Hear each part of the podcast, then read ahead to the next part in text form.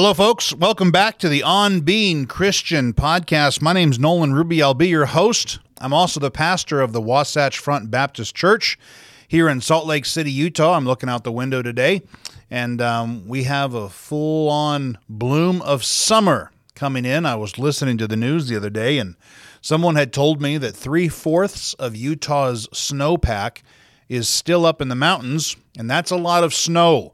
In fact, we had one location up in a place called Alta that had over 100, no, no, no, I apologize, 900 inches. That doesn't sound right. That's crazy. I had to look that up a couple times.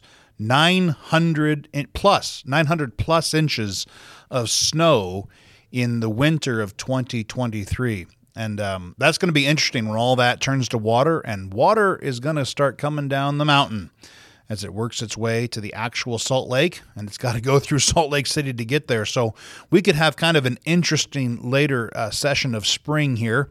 Um, I'll keep you posted.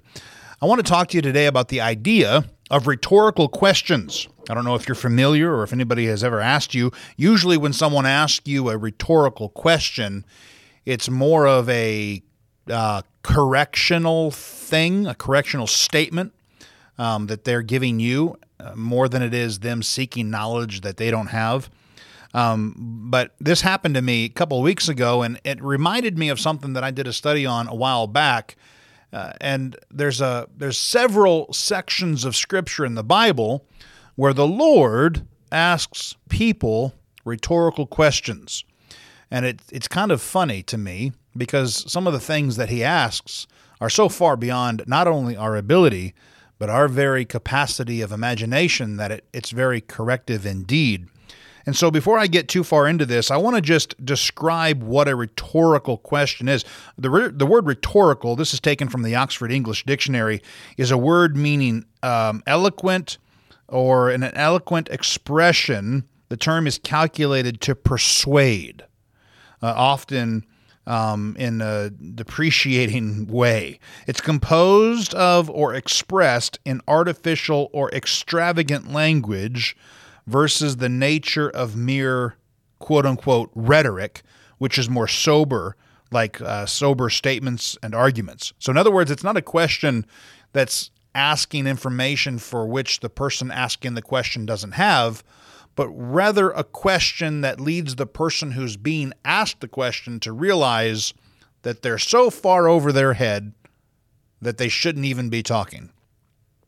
The statement that was made to me when I was a kid, and I've heard it since then in, in different movies and things, was uh, Son, you're asking how a clock works when you should be asking what time it is and that's more of a statement. A rhetorical question would be something along the lines of, you know, a father or a mother looking at you and saying, "Oh, I suppose you're the one who's responsible for this. Is that right?" Well, of course that's not right. They know that, you know that, and so you see the rhetorical question is more of a uh, of a statement of correcting you uh, uh, in a in a in kind of a polite way um, depreciatory, depreciating type of idea is is the word that was used. That's a word that means uh, tending to depreciate or disparaging you away from something that you thought you were worth. So this is an interesting idea, rhetorical questions, and there's lots of places in the Bible where men of God or even God himself will ask rhetorical questions. One of the first places is found in Isaiah chapter 40 and and the idea behind sharing this with you today is sometimes we get this we get this notion that God needs to explain himself to us. He needs to come to us and check in with us before he does things in our life. As Christians, our job is to follow Christ. And sometimes Christ will take us places where we're not so inclined to follow him, and then we want to ask him if he knows what he's doing.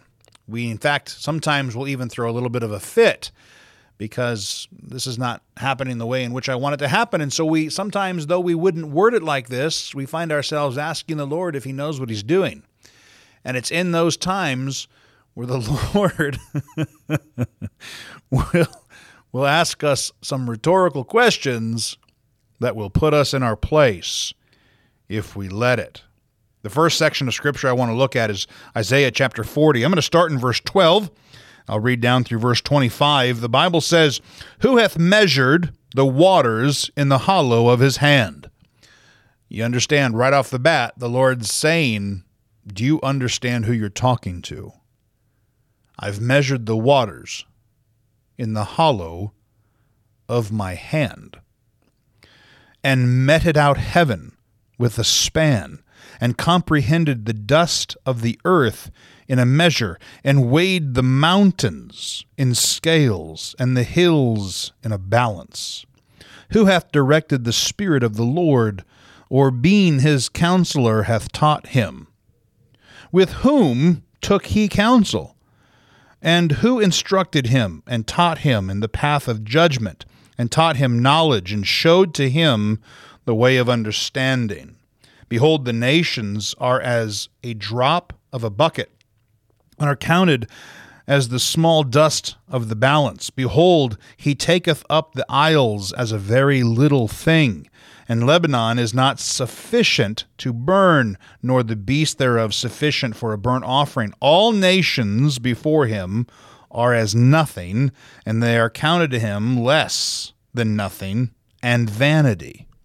To whom, then, will ye liken God? There's a rhetorical question for you. You're going to liken God to somebody? Who? Who are you going to liken him to? Or what likeness will ye compare unto him? The workman melteth a graven image, and the goldsmith spreadeth it over the, with gold, and casteth silver uh, chains. He that is so impoverished that he hath no oblation chooseth a tree that will not rot. He seeketh unto him a cunning workman to prepare a graven image that shall not be moved. Have ye not known? Have ye not heard? Hath it not been told you from the beginning? Have ye not understood from the foundations of the earth? Is he that sitteth upon the circle of the earth, and the inhabitants thereof are as grasshoppers, that stretcheth out the heavens as a curtain, and that spreadeth them out as a tent to dwell in? that bringeth the princes to nothing. He maketh the judges of the earth as vanity. Yea, they shall not be planted. Yea, they shall not be sown. Yea, they shall uh, stock. Excuse me. They, uh, ye shall stock shall not. I apologize. Yea, their stock shall not take root in the earth, and he shall also blow upon them, and they shall wither, and the wither, the whirlwind shall take them away as stubble. Here's the final question To whom then will ye liken me? Or shall I be equal? saith the Holy One. A whole section of scripture here. He says, What do you who who's like me? You're gonna cut a tree down and you're gonna have someone form it into some kind of image and you're gonna you're gonna put gold and silver over it and you're gonna bow down and worship it, and you think that's like me? I carry you around and you gotta carry your God around and you think that's like me? I've spanned the waters. I meted the heavens. I comprehended the dust. Did you get that, folks? He and it comprehends means he's able to articulate from a position of knowledge the numerical value of dust. what? He comprehended the dust. He weighed the mountains balanced the hills, directed the Spirit of the Lord, sitteth upon the circles of the earth. These are all rhetorical questions. He says, I suppose you understand how I've done this? The answer, obviously, if we're being honest, is no. No, Lord, I don't I don't know how you did that. I can't even uh, you comprehend the dust. I can't even comprehend how dust can be comprehended. Folks, he's so far beyond us. He's so vast. Our God, when He takes you down seasons and roads in life that you may not necessarily agree with, that you might find difficult, that doesn't mean that He doesn't know what He's doing, and that doesn't mean you have the right to question Him. It just means that He is taking you through something that with His help, you'll come out better on the other end for. But sometimes we don't like to do the things the Lord wants us to do. We don't like to go down the roads that are scary.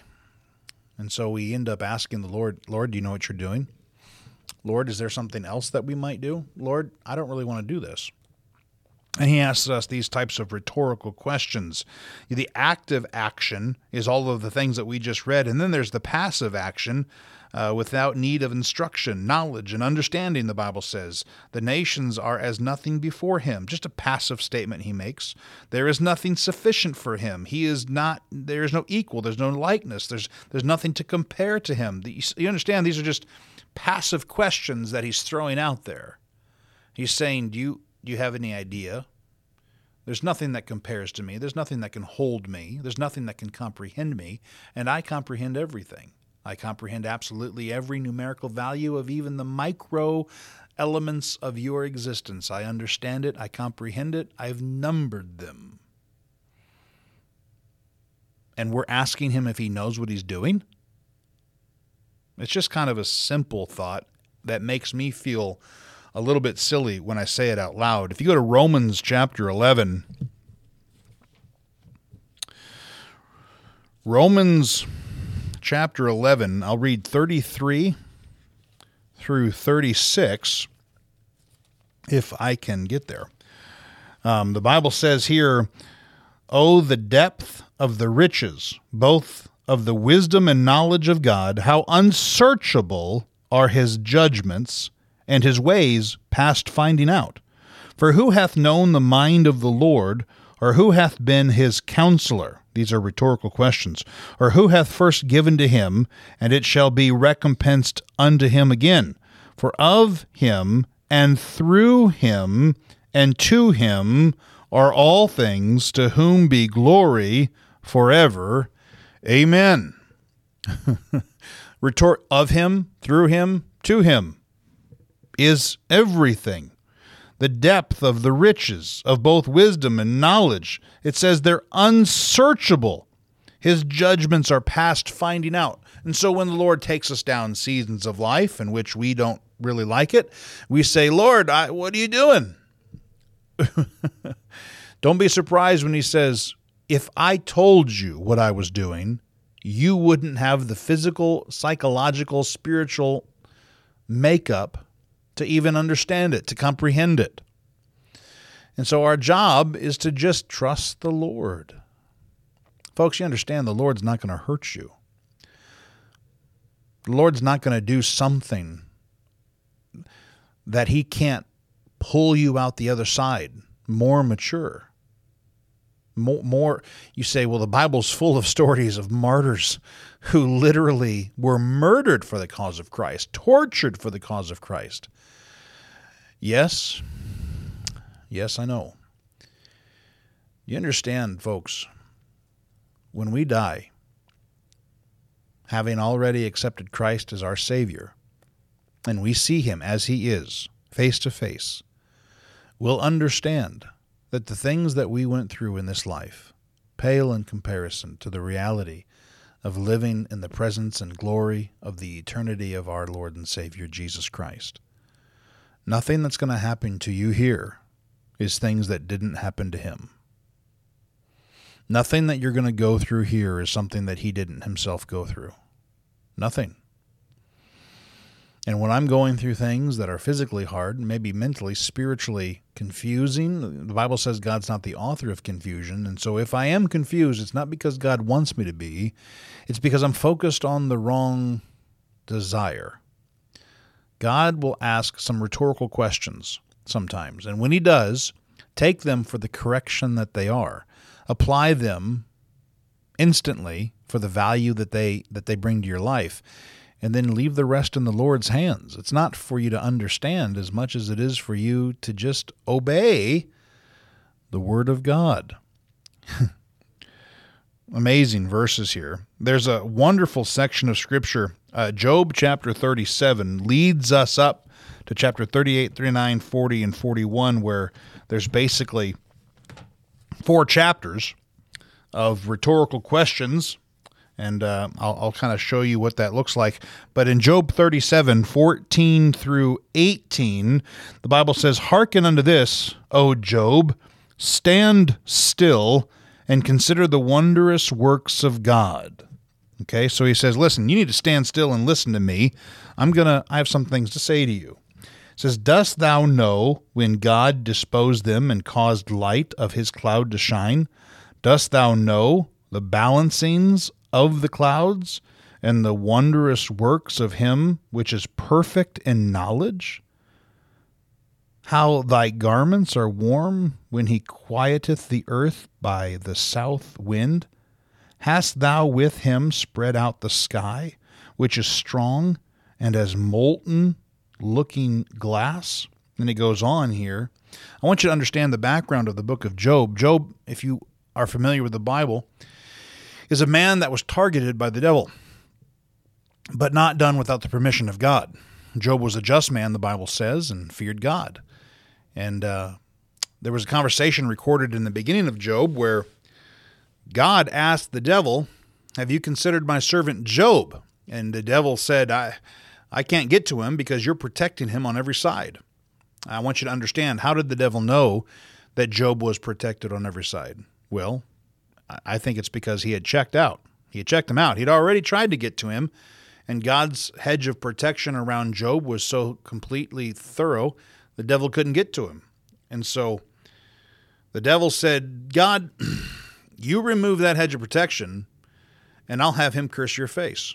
And so God gave the devil permission, and the devil descended, and Job lost everything within the matter of just a couple hours. He lost everything, and um, but he didn't. He didn't go back on the Lord. And then uh, God asked the devil how it how it worked, and the devil, you know, of course, it didn't work. So he just kind of said, "Well, you didn't let me touch him. Uh, if you let me touch him, I'll put my hands on him. He'll curse you." And the Lord said, "Well, you can do that. Just don't kill him." And so the devil cursed Job and dropped a plague of boils on him, and and Job still didn't curse the Lord. And you see the devil just kind of lose interest and go about his way. But what happens next is the friends of Job show up. Uh, his wife tells him, Dost thou retain thy integrity? She tells him to curse God and die, and he didn't do that. And then these three men show up and basically blame him for the problems in his life. Um, tell him God, you know, doesn't do this to just people, and you need to fix something. And it goes on and on and on and on and on. And Job finally has it, and he starts to kind of get a little angry and say some things. And chapter 38 39, 40, and 41 is the Lord answering Job. You see in chapter 38, then the Lord answered Job out of a whirlwind and said, and he went on for four chapters of asking Job rhetorical questions. Four chapters. Now, I don't have the time to read four chapters with you, but I did write down the questions that he asked him. And he asked him questions in a way that Job understood this was something the Lord had done. And so here's what the Lord said he did. And then he asked Job if he understood it. He laid the foundations of the earth, he laid the measures of the earth, he stretched the line upon the earth, he fastened the foundations of the earth, he laid the cornerstone of the earth, he shut up the sea with doors, he made the clouds of the earth, he stilled the waters with boundaries he commanded the light. Now you see this in verse 1. Um, then the Lord answered Job out of a whirlwind and said, Who is this that darkeneth counsel by words without knowledge? Talking about Job. In other words, if I could rephrase that and you would give me the liberty to do that, the Lord said to Job, Who do you think you are? Who do you think you're talking to? I suppose you were there, and that's what you see it pick up in verse 3 Gird up now thy loins like a man, for I will demand of thee, and answer thou me. Where wast thou when I? And he goes on to say all these things he did. He said, Where were you when I? And he did all those things about, he said all those things about the earth.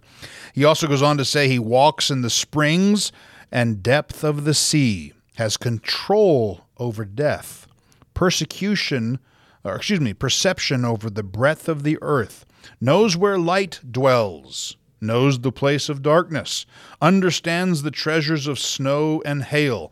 That's a, a phrase um, that gives you the, uh, the the picture. He understands the, the the treasures of. In other words, the they say there's no two snowflakes alike. Same would apply to pieces of hail, the way water crystallizes. The Bible says that the Lord understands the treasures, the particularness, the peculiar, the peculiarities, the, the individual nature of every snowflake that has ever fallen or that ever will fall on planet Earth. understands the treasures of snow and hail, understands the parting of light. Imagine that. He understands the parting of light. He divided the waters. He set waters in a specific course. He understands lighting and lightning and thunder. He directs the rain. He satisfies the empty. He brings forth the harvest. He's the giver of water. He binds and sets loose the stars. And he goes on to say Mazzaroth and Ashtaroth. These are actual, these are, and it records it in the book of Job. These are actual constellations. The Bible says he binds them and sets them loose. In other words, if you see a star in a specific place, it's because the Lord keeps it there. And you ever go out? I like to go out on top of the Wasatch Mountains and look up. If I can get a couple peaks back in the summer, away from all the ambient light of the city, and boy, you can just, I mean, you could almost, you just see shooting stars lighting up the sky. The Bible says those are all done by the specific hand of the Lord. He sets them loose. Brings the harvest, give the, the binds and sets loose the stars, knows the ordinances of heaven set the dominion of the earth, has commanded by voice of the clouds. He commands the clouds, can command lightning, gives from himself wisdom and understanding, can number the clouds, can hold back the heavens, cares for the wilderness.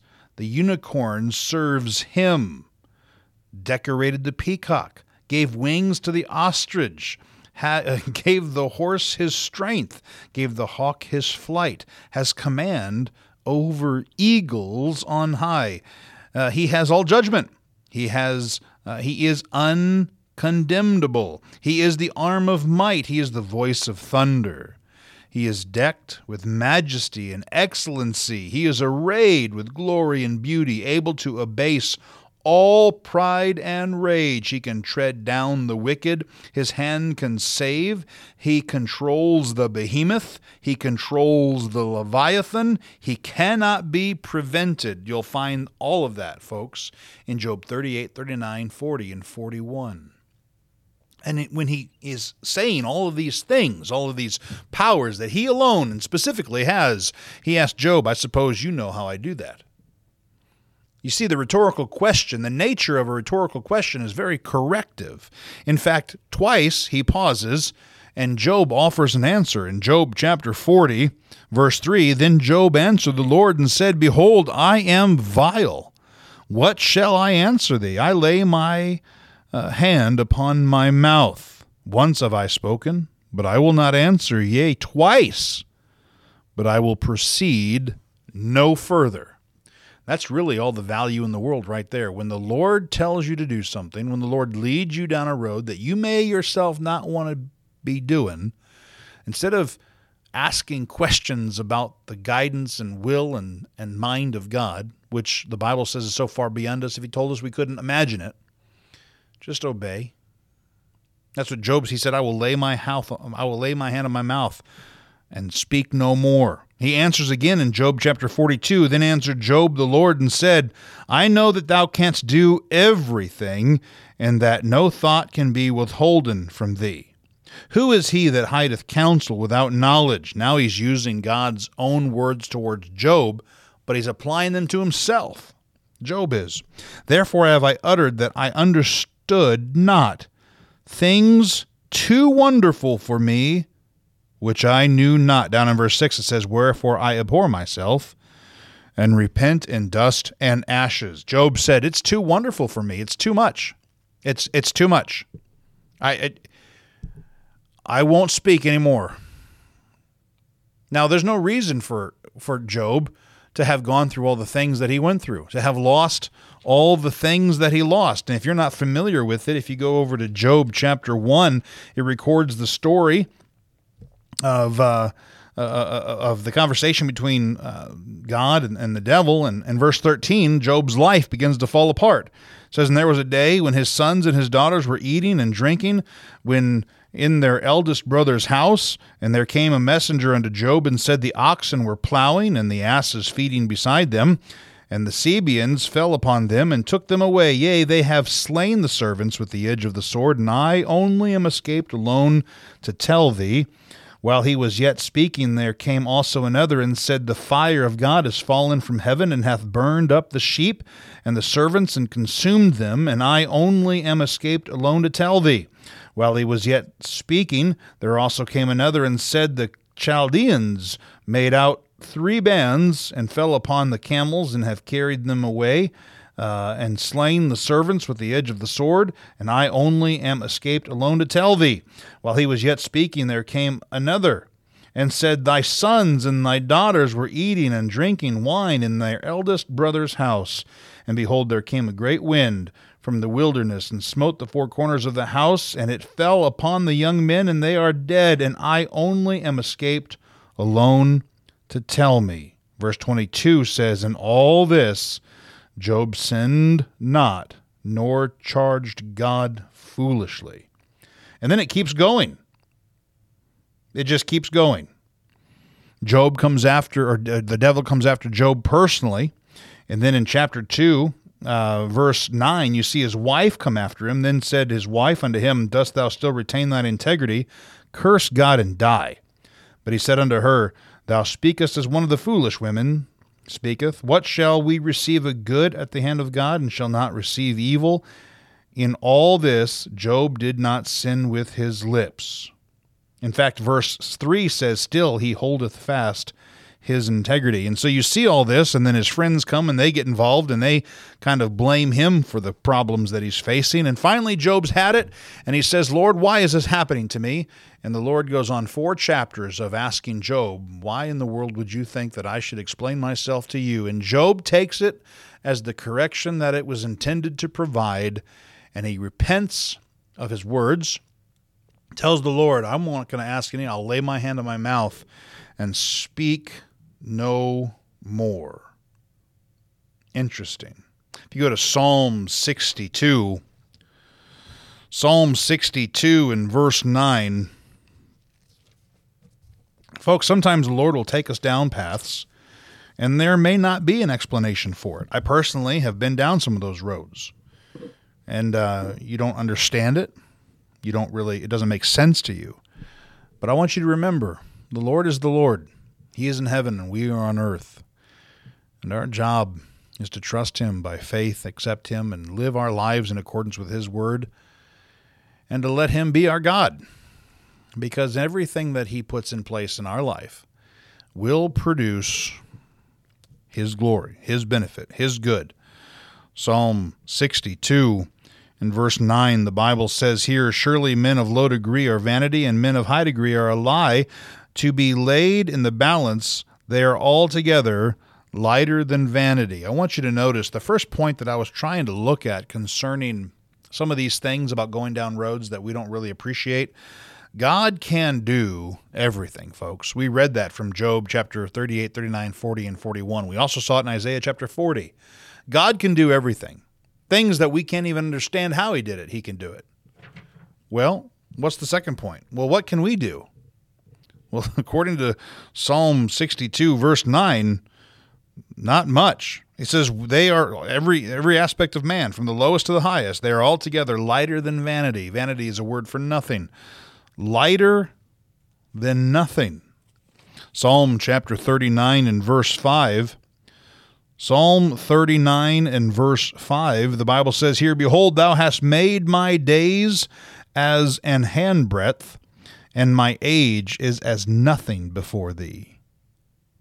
Verily, every man at his best state is altogether vanity. Folks, at our best state, the very best state that we could possibly ever be in, the Bible describes it altogether as nothing more than nothing.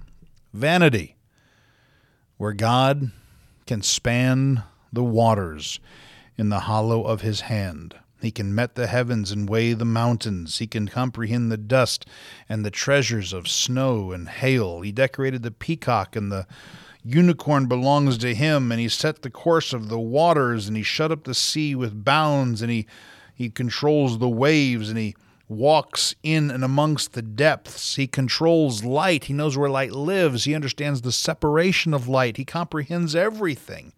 What do you and I comprehend? Nothing. What can we do without God?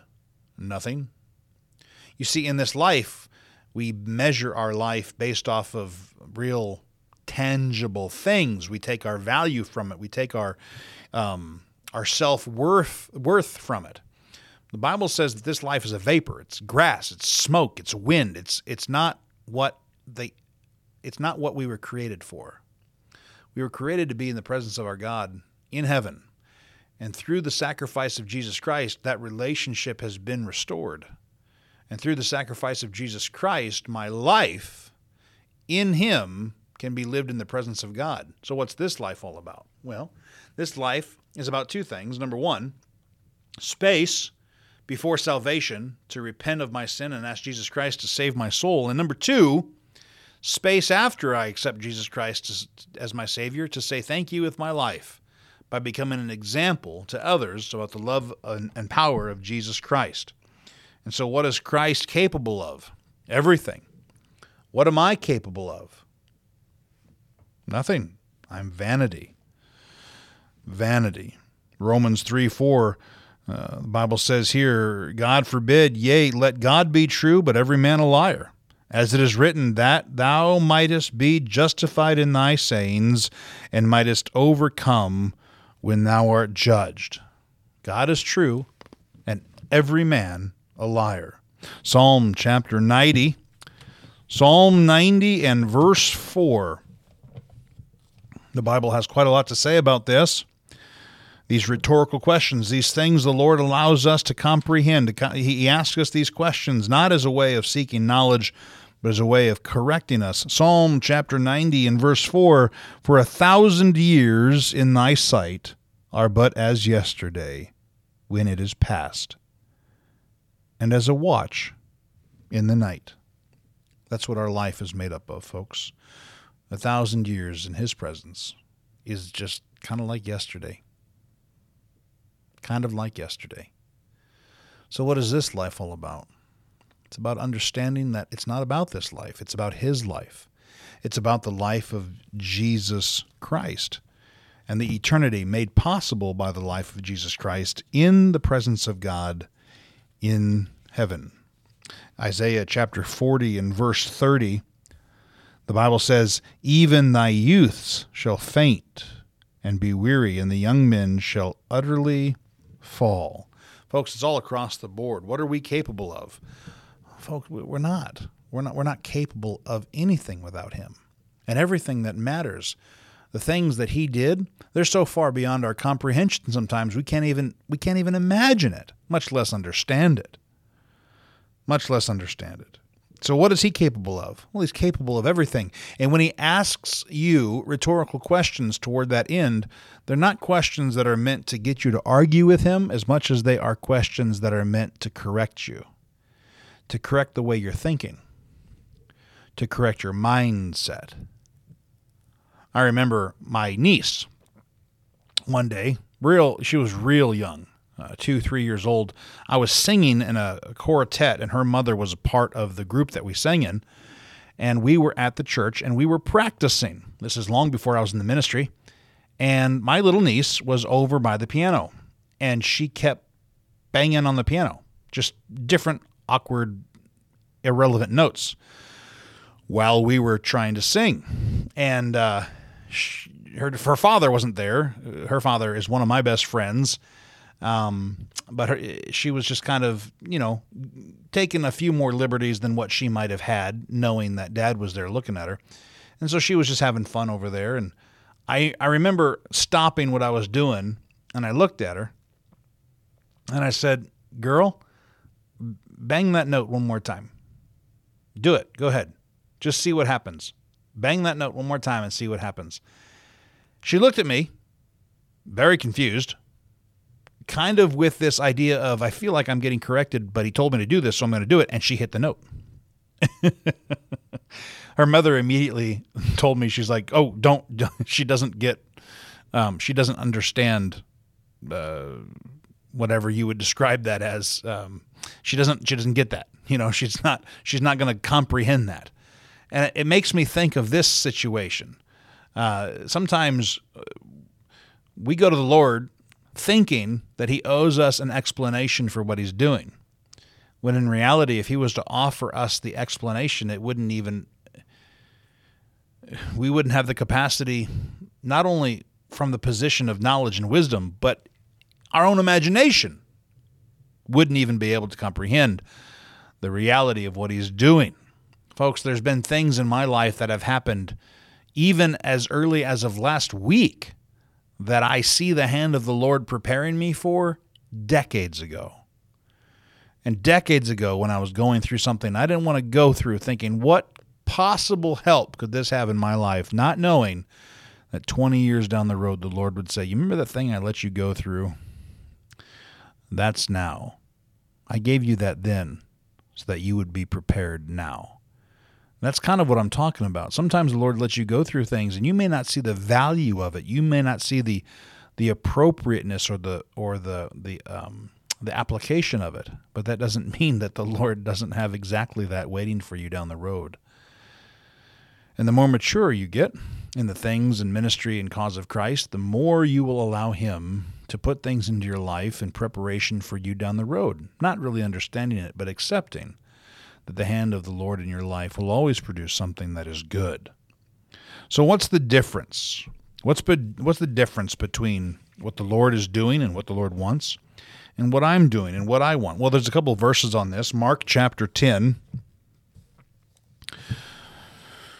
Mark chapter 10, and I'll start in verse 35. There's a section of scripture here. It's about 10 verses I'd like to share with you. Mark 10, 35 through 45. The Bible says, And James and John, the sons of Zebedee, came unto him, saying, Master, we would that thou shouldest do for us whatsoever we shall desire.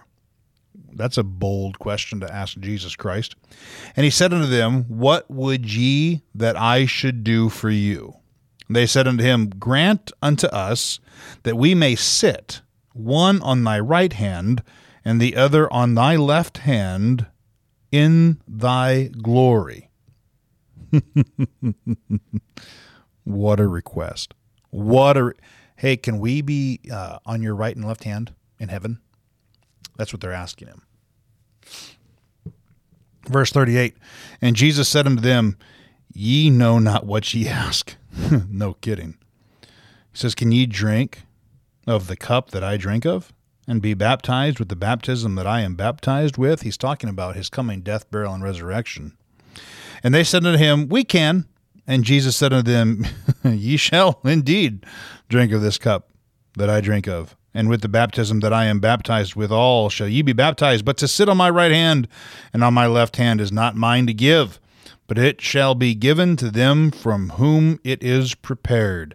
And when the ten heard it, they began to be much displeased with James and John. So the other 10 disciples heard the request that James and John had Can we sit on your right hand and on your left? Jesus said, That's not mine to give. And the other disciples heard it and they got kind of jealous. Verse 42 But Jesus called them to him and saith unto them, Ye know that they which are accounted to rule over the Gentiles exercise lordship over them, and their great ones exercise authority upon them. But so shall it not be among you. But whatsoever will be great among you shall be your minister. In other words, whoever is the leader will serve you. And whosoever of you will be the chiefest shall be servants of all. For even the Son of Man came not to be ministered unto, but to minister and to give his life a ransom for sin. So, what's the difference? How do you understand the difference between what you want and what the Lord wants for you to have? And when the Lord starts walking you through things in life that are not pleasant, they're difficult, how do you switch your focus from the things that you think you're worth to appreciating the things God tells you He wants you to do because it's worth His name, not yours. Well, here's the difference. Here's the here's the key to understanding the separation between those two things. You ready? Folks, it's not about you. This life is not about you. Being a Christian is not about you being served, it's about you being a servant. This life is about the life of Jesus Christ, and, and Jesus Christ himself said, The greatest among you shall be the servants of the others. What's being a Christian all about? Serving others, putting others first, making your life a life of service and work and sacrifice because of the sacrifice of Jesus Christ that made it willing that, that made it available for you to sacrifice your life for others your your desires your wants your agendas your your directions. Folks it's not about you. Being a christian has never and will never be about you your life. It's about the life of Jesus Christ and Jesus Christ gave his life for you. And so what do you think he's going to ask you to do for others? He's going to ask you to give your life Maybe not your physical life, but he's going to ask you to give away your desires, give away your opinion of worth. Folks, other people are worth it. Other people are worth it. That's what being a Christian is all about. Matthew chapter 20. Matthew chapter 20, 20 through 28. The Bible says here, Then came to him the mother of Zebedee's children with her sons, worshiping him and desiring a, a certain thing of him. And he said unto her, What wilt thou? She saith unto him, Grant that these my two sons may sit on uh, sit the one on the right hand and the other on the left in the kingdom. So Mama's trying to ask the same question. But Jesus answered and said, Ye know not what ye ask. Are ye able to drink of the cup? And it goes on. They said, We are able. It's the same story. It plays out the same way. At times, even with the best of intentions, there is just no way for us to understand the requirements and methods of God. Thus, the quote unquote rhetorical question at times is the way God uses to put us in our place. He and His ways are not for us to understand as much as they are for us to accept as is. Folks, the God of heaven doesn't describe Himself for us to understand him as much as he declares himself for us to accept him. The final verse I want to show you on this is John chapter 18. John chapter 18, and I'll read 10 through 11. The Bible says here, Then Simon Peter, having a sword, drew it and smote the high priest's servant and cut off his right ear. the servant's name was Malchus. Then said Jesus unto Peter, Put up thy sword into thy sheath. The cup which my Father hath given me, Shall I not drink it? That's kind of the final rhetorical question, if you will.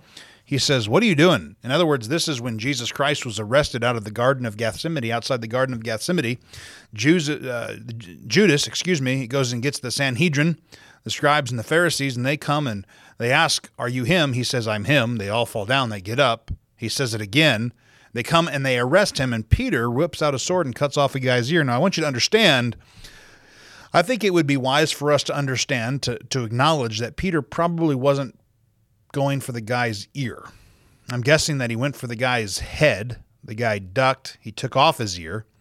Jesus bends down, grabs the ear, puts it back on the guy's head, which, by the way, if I'm that guy, it would have gave me a little bit of pause uh, concerning the fact that I was just arresting somebody who supernaturally put my ear back on my head. But that's exactly what happened. And then he asked this question of Peter. He says to Peter, Put up thy sword into the sheath. The cup which my Father hath given me, shall I not drink it? In other words, he says, This may not be something that you want. And per the prayer that Jesus Christ offers to God in the Garden of Gethsemane, we know it's not even something that Jesus Christ wants this cup, this responsibility of bearing sin for the weight of the world. But what does that matter? Does, is he not going to do it? He asked Peter, You think I'm going to not do the will of God? It's a rhetorical question meant to correct Peter. What is the life of Jesus Christ about? Obeying the Word of God. And what is the ministry of being an apostle all about? Obeying the Word of God. What is being a Christian all about? Same thing it's always been about obeying the Word of God. You say, Well, I don't agree with it. What does that matter? Folks, what does that matter? God asks questions that show you your inadequacy compared to Him, not because He's trying to hurt you or embarrass you or confuse you, but because He's trying to articulate to you that even if He answered your questions, you wouldn't have the capacity to understand the answers. So, what's the point? The point is our job, our privilege, our duty is to trust the Lord and obey Him. Trust the Lord to obey Him. And when the Lord asks you rhetorical questions, they're not meant to give you pause so that you can go argue with Him. They're meant to correct you. That's what rhetorical questions are. They're corrective by nature. So, what can God do? Well, the Bible says He can do just about anything He wants. Not just about, He can do it. The only thing the Bible makes it clear that God can't do is have anything to do with sin, which is why he gave you Jesus Christ, so that he could love you through the sacrifice of Jesus Christ and have a relationship with you established by Jesus Christ. He can do it all. He brings princes to nothing, the Bible says. He makes judgments of the world vanity perception over the breadth of the earth. All of the things that we found from Isaiah chapter 40 and Job chapter 38, 39, 40, and 41, all the rhetorical questions that he asked Isaiah, all the rhetorical questions that he asked Job, and all the rhetorical questions that he's asking you. Why is he asking you those questions? Because he loves you. He loves you. He wants to have a relationship with you. It requires faith and trust from our part to him. It doesn't require him to explain himself to us. Folks, I love you. Thank you so much for being with me. Thank you so much for listening to the On Being Christian podcast, a ministry of Wasatch Front Baptist Church. I look forward to being able to spend some time with you next time. We've got some things coming up here that are going to be a little bit busy. We got college class starting here very soon. We've got um, different things going on with the Sunday school. There's some different ministries that are taking place outside of the church, just things that we are getting involved in concerning the community. So we thank the Lord for all of those opportunities. If you'd like to get a hold of me, it's wasatchfrontbaptistchurch.com. That's W A S A T C H front baptistchurch.com, or you can call me directly on the office line, which is also available at that website. You can listen to this podcast directly off of that website or pull it off of Spotify, Google, Apple Play, whatever your choice is. That's up to you.